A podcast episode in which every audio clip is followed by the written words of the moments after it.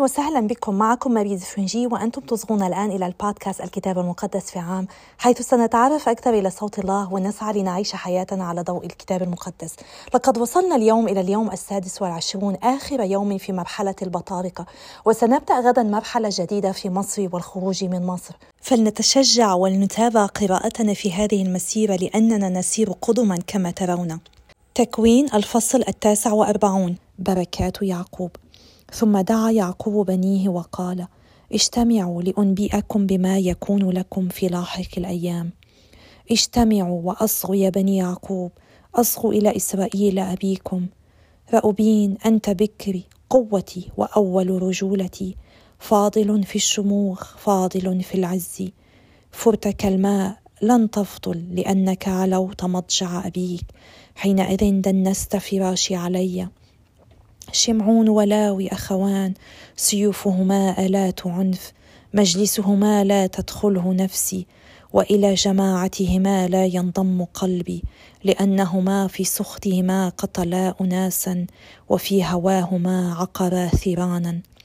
ملعون سخطهما فإنه شديد، وغضبهما فإنه قاس. أقسمهما في يعقوب، وأبددهما في إسرائيل. يهوذا إياك يحمد إخوتك، يدك على رقبة أعدائك، يسجد لك بنو أبيك. يهوذا شبل أسد، من الافتراس صعدت يا بني، جثم وربض كالأسد واللبوءة، فمن ذا يقيمه؟ لا يزول الصولجان من يهوذا، ولا عصا القيادة من بين قدميه، إلى أن يأتي صاحبها وتطيعه الشعوب. رابط بالجفنة جحشه، وبأفضل كرمة ابن حمارته. غسل بالخمر لباسه، وبدم العنب ثوبه. عيناه أشد ظلمة من الخمر، أسنانه أشد بياضا من اللبن. زبولون سواحل البحار يسكن، ومتن السفن يركب، وحدوده في جوار صيدون. يساكر حمار صلب العود، رابد بين الزرائب، وقد رأى الراحة ما أجودها، والأرض ما أروعها، فأحنى كتفه للحمل، وصار للسخرة عبدا. دان يحكم لقومه كأحد أسباط إسرائيل. يكون دان ثعبانا على الطريق، وقرناء على السبيل.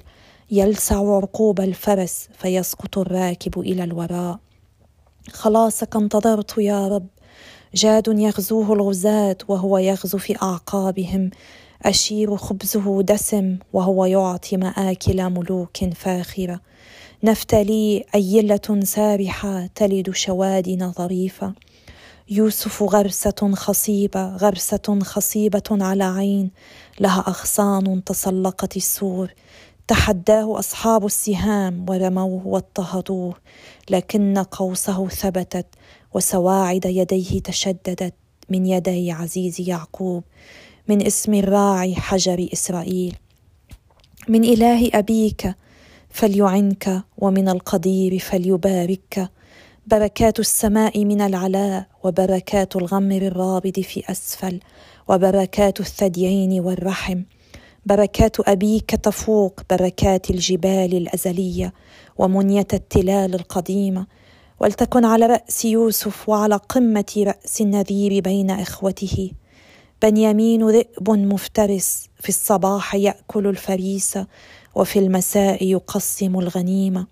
هؤلاء كلهم أسباط إسرائيل 12، وهذا ما قال لهم أبوهم وباركهم، كل واحد بركته باركهم.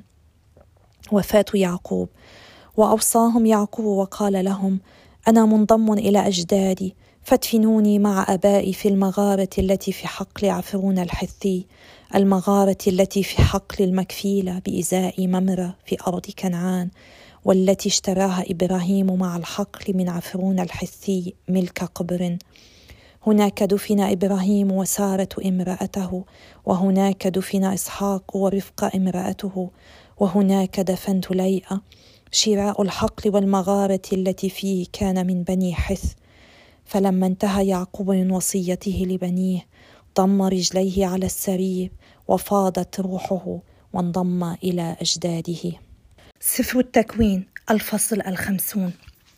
جناز يعقوب، فارتمى يوسف على وجه أبيه وبكى عليه وقبله، وأمر خدامه الأطباء أن يحنطوا أباه، فحنط الأطباء إسرائيل، ودام ذلك 40 يوما، لأنه كذلك تدوم أيام التحنيط.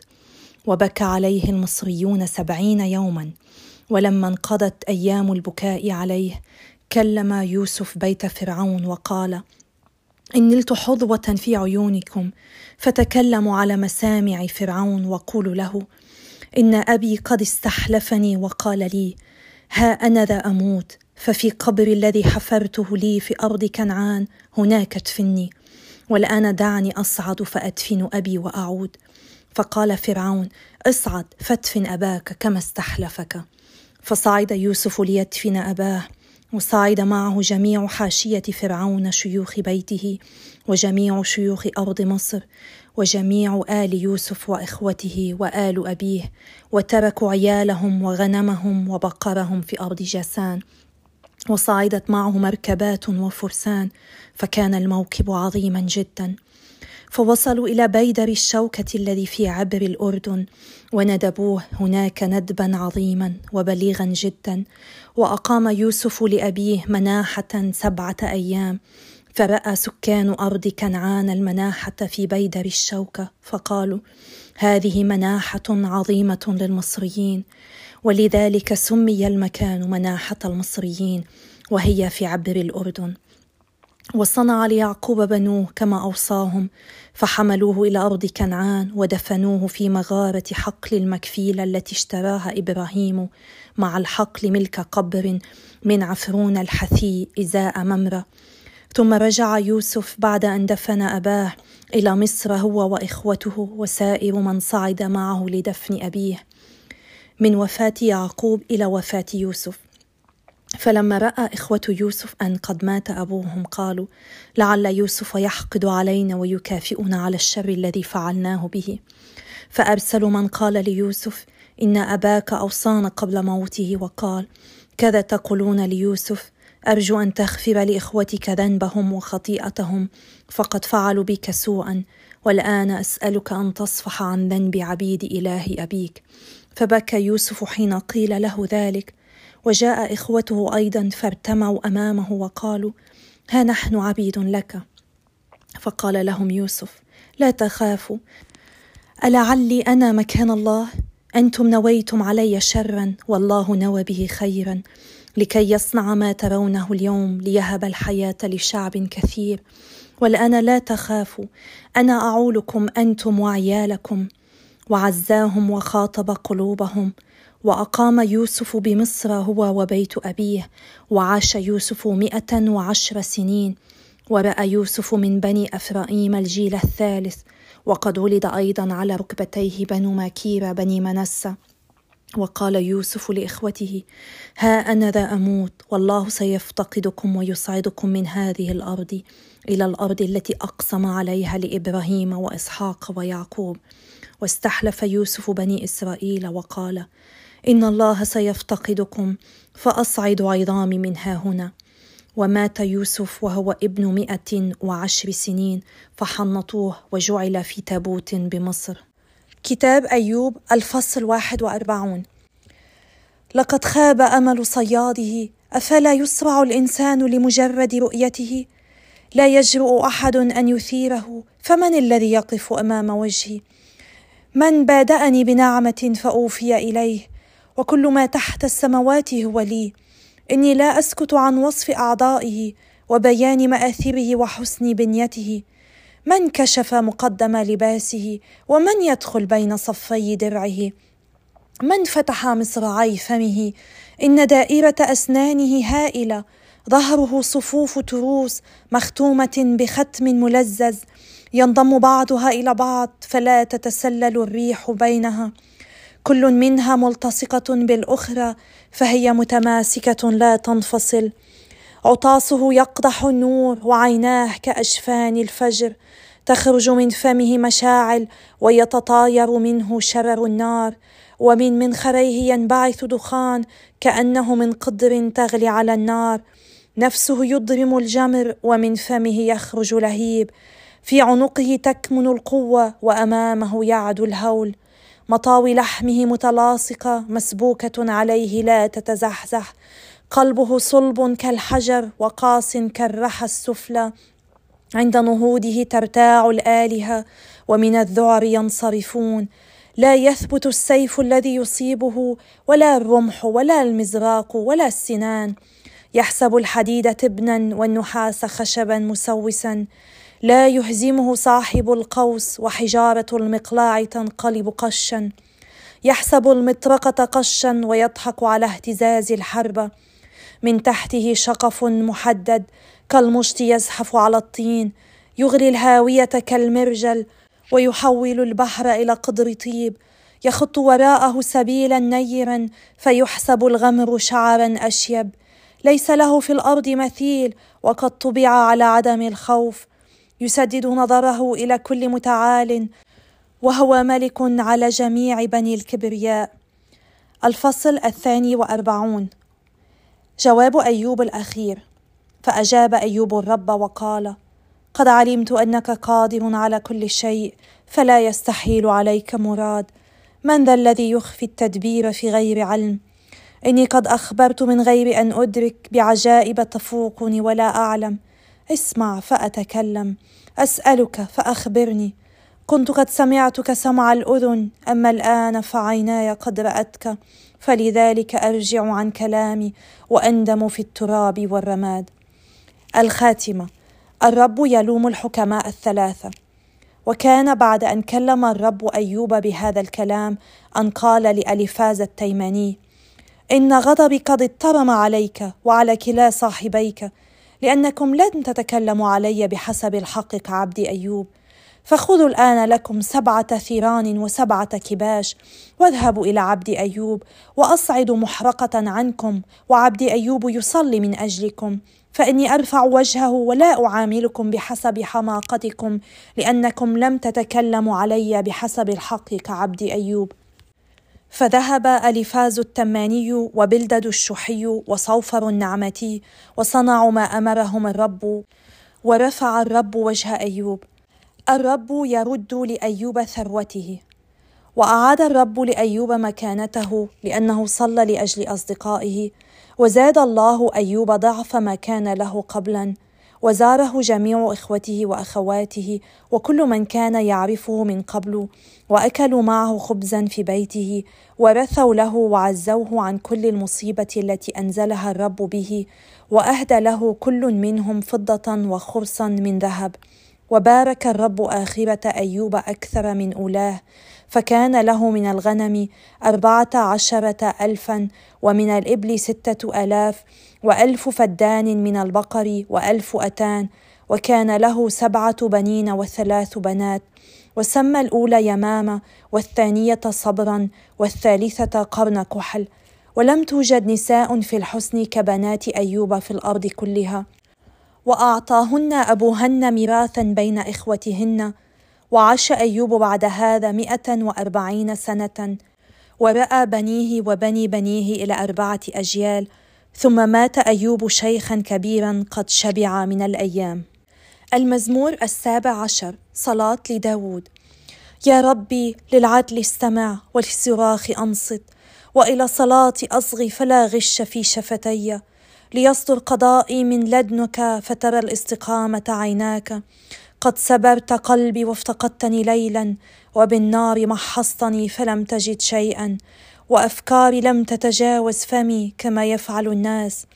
بحسب كلام شفتيك لزمت الطرق التي فرضتها، فثبت في سبلك خطايا لئلا تزل قدماي. اللهم إني دعوتك لأنك تجيبني، فأمل أذنك إلي واستمع قولي. أفض مراحمك يا مخلص المعتصمين بيمينك من المعتدين. احفظني حفظ الحدقة إنسان العين، وبظل جناحيك استرني من وجه الأشرار الذين يبطشون بي، والأعداء الذين يحاصرونني طالبين نفسي. أغلق بالشحم قلوبهم، وبالكبرياء نطقت أفواههم. ها إنهم يتقدمون علي ويحيطون بي، وإلي يحدقون ليصرعوني. يشبهون الأسد المتلهف للافتراس والشبل الرابض في المخبأ. قم يا ربي وواجهه واصرعه، وبسيفك نجي من الشرير نفسي، وبيدك يا رب أنقذها من بني البشر الذين إنما حظهم من هذه الدنيا. فاملأ بطونهم من ذخائرك فيشبع بنوهم، ويترك لأطفالهم فضلاتهم. أما أنا فبالبر أشاهد وجهك، وعند اليقظة أشبع من صورتك. أيها الآب السماوي، إننا نشكرك ونمجدك، نقدم لك التسبيح والإكرام.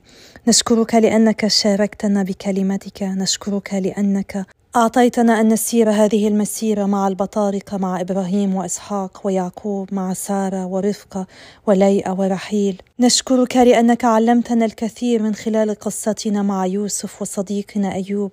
نشكرك لأنك جعلتنا نفهم أن لكل شيء معنى في هذه الحياة، حتى الألم، حتى عندما لا نقدر أن نفهم ماذا يحصل، أنت قادر أن تصنع خيرا من كل شيء. ونشكرك لأنك تذكرنا بأنه علينا أن نثق بك دائما حتى عندما لا نفهم ماذا يحصل وتشتد الصعاب، لأنك أنت دائما معنا تحبنا. باسم يسوع نصلي، آمين. لقد وصلنا إلى اليوم الأخير في مسيرتنا مع البطاركة، ونلاحظ أن يعقوب لم يبارك أولاده الثلاثة البكر، إنما بارك يهوذا ابنه الرابع، وقد أعلن أن الصولجان لن يفارقه حتى يأتي لمن ينتمي، وهو بذلك كان يتنبأ بالذي سيأتي من نسل ابنه وسيكون ملكه دائما. ونحن نعرف أن يسوع جاء من سلالة يهوذا وداود، ومملكته على الأرض وفي السماء تدوم إلى الأبد. نحن نرى هنا حقا نبوءة عن الرب يسوع المسيح من العهد القديم، من أيام يعقوب، من أيام البطاركة. بعد أن مات يعقوب ودفن، توقع إخوة يوسف أن ينتقم منهم. بكى يوسف لعدم ثقة إخوته في مغفرته لهم. لقد كان من الصعب عليهم أن يصدقوا أنه يمكن ليوسف أن يصفح حقيقة عن بيعهم إياه عبدا، ولكن لدهشتهم لم يصفح فقط عنهم، بل وعد أن يعتني بهم وبعائلتهم. لقد كان غفران يوسف كاملا، وبهذا يعطينا مثلا كيف يقبلنا الله في نعمته ويسامحنا ويغفر لنا رغم عدم استحقاقنا. عندما نصبح على يقين بأن الله يغفر لنا حتى وإن كنا قد تجاهلناه أو رفضناه، لابد أن يجعلنا هذا قادرين أن نغفر للآخرين متى أخطأوا تجاهنا. يوسف أكد لإخوته مرة أخرى أن الله قد سمح بحدوث ذلك، وقال لهم: لا تخافوا، هل أنا أقوم مقام الله؟ أنتم نويتم لي شرا، ولكن الله قصد بالشر خيرا. وهنا نرى إرادة الله المتسامحة، أو كما يسميها البعض المتساهلة. إن الله لا يريد بعض الأشياء، ولكنه يسمح لها بأن تحدث من أجل خير أكبر. الله لا يرغب بالشر، ولكنه يسمح بحدوثه لأنه يريد أن يحترم حريتنا، ولكن متى سمح به فهو يخرج منه خيرا أعظم.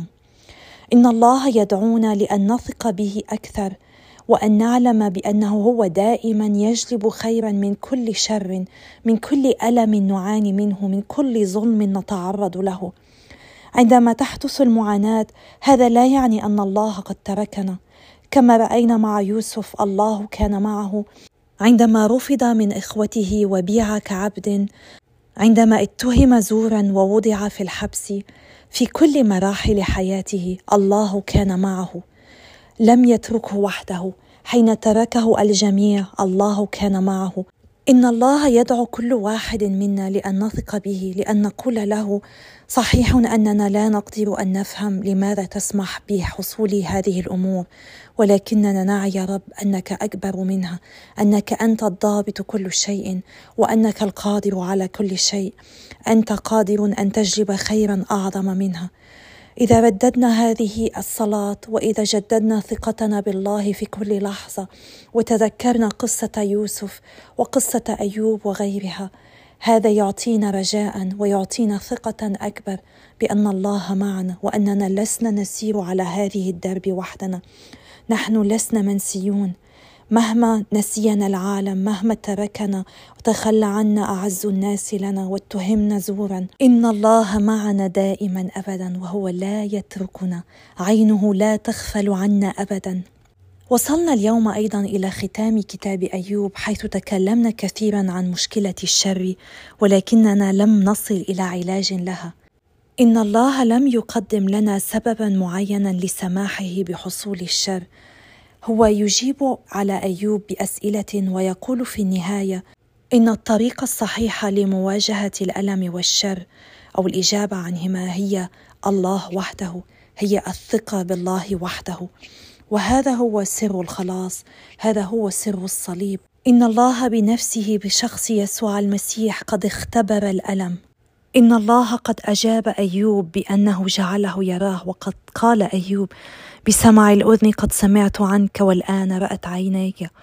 ورؤية الله وخطابه كان كافيا لأيوب ليعلن بصراحة وأمانة أنه هو كان غبيا. كما الله استجاب لأيوب بإظهار وجهه بمعاينة وجهه، هو يستجيب لنا بمعاينة وجه يسوع، هذا الوجه الذي رأيناه متألما منكسرا مجروحا محطما مصلوبا. ونحن نعلم جيدا أن القصة لم تنتهي بالصليب والألم، إنما بالقيامة. واليوم رأينا في قصة أيوب كيف أن الله باركه وعوض عليه بأسرة جديدة وثروة أكبر. هناك أسئلة متعددة يمكن أن نطرحها على أنفسنا عندما نتألم، والمهم هو كيف نجيب عليها. حين نتساءل هل يعاقبني الله من أجل خطية، فلأسرع إلى سر الاعتراف وأعترف بالخطيئة التي أظن أنها سبب آلامي. هل يهاجمني الشرير لأني أحاول أن أحيا كمسيحي، أن أعيش دعوتي بأمانة؟ فلألتجئ إلى الله وأطلب منه القوة لأثابر في عيش مسيحيتي. هل يعدني الله لخدمة خاصة فأتعلم أن أكون عطوفا على المتألمين؟ علي إذن أن أقاوم رثاء الذات وأطلب من الله أن يفتح الأبواب للفرصة وأن يعينني لأكتشف الآخرين الذين يتألمون حولي والذين هم بحاجة لوجودي معهم. هل وقع علي أنا بالذات الاختيار للامتحان مثل أيوب؟ في هذه الحالة علي أن أقبل مساعدة جماعة المؤمنين وأن أثق في الله الذي يتمم قصده من خلال كل شخص ومن خلالي. هل آلامي نتيجة لأمور طبيعية لست مسؤولا عنها مسؤولية مباشرة؟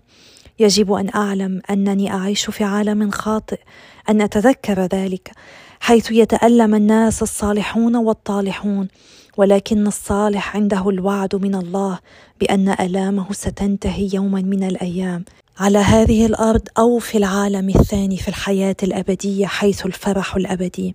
إذا كنت أتساءل هل ألامي نتيجة سبب غير معروف، لا يجب أن أسمح للألم أن يسيطر علي وأن أعيش كضحية، بل علي أن أجاهر بإيماني بالله علما أنه يعتني بي، وأن أنتظر معونته بصبر لأنه هو دائما معي ولا يتركني. نشكر الله على كل الدروس التي تعلمناها في هذه المسيرة حتى يومنا 26 اليوم. لقد انتهينا من الفترة الزمنية الثانية مع البطاركة، هذه المرحلة التي كانت طويلة، كانت طريقا طويلا ومتعرجا، حيث تابعنا إبراهيم ونسله إلى أرض الميعاد، وتم التصديق على وعود الله الثلاثة لإبراهيم، الأرض والسلالة الملكية والبركة العالمية من خلال عهد أبرمه الله معه. غالبا ما يكتب الرب بشكل مستقيم بخطوط ملتوية، وهو يكشف عن إرادته للبشرية. بينما كانت أرض الميعاد هي الهدف، على إسرائيل كان أن تسلك 400 سنة في مصر حيث العبودية، وسنفهم أكثر عما حصل معهم في هذه الأرض غدا عندما نبدأ الحقبة الثالثة، الفترة الزمنية الثالثة في مصر والخروج. تهانينا لكم لأنكم قد وصلتم إلى هذا اليوم، نحن سويا في هذه المسيرة. أنا أصلي لكم وأنا ممتنة جدا لله لأنني لست أسير لوحدي، بل نسير كجماعة سوية متحدين بالصلاة. نحن نودع البطاركة اليوم، ولكننا لن نودع بعضنا البعض، لأننا سنستمر وسنزيد من الصلوات من أجل بعضنا البعض. أنا أدري وكلنا ندري أن الأمور قد تزداد صعوبة، ولكن بإذن الله غدا سنستمر، وغدا يوم آخر. إذا أخفقت أو إذا تأخرت استمر ولا تتوقف، ولنستمر في الصلاة من أجل بعضنا البعض. إني متشوقة جدا لبدء هذه المرحلة الفترة الزمنية معكم، وإلى اللقاء غدا يوم آخر إن شاء الله.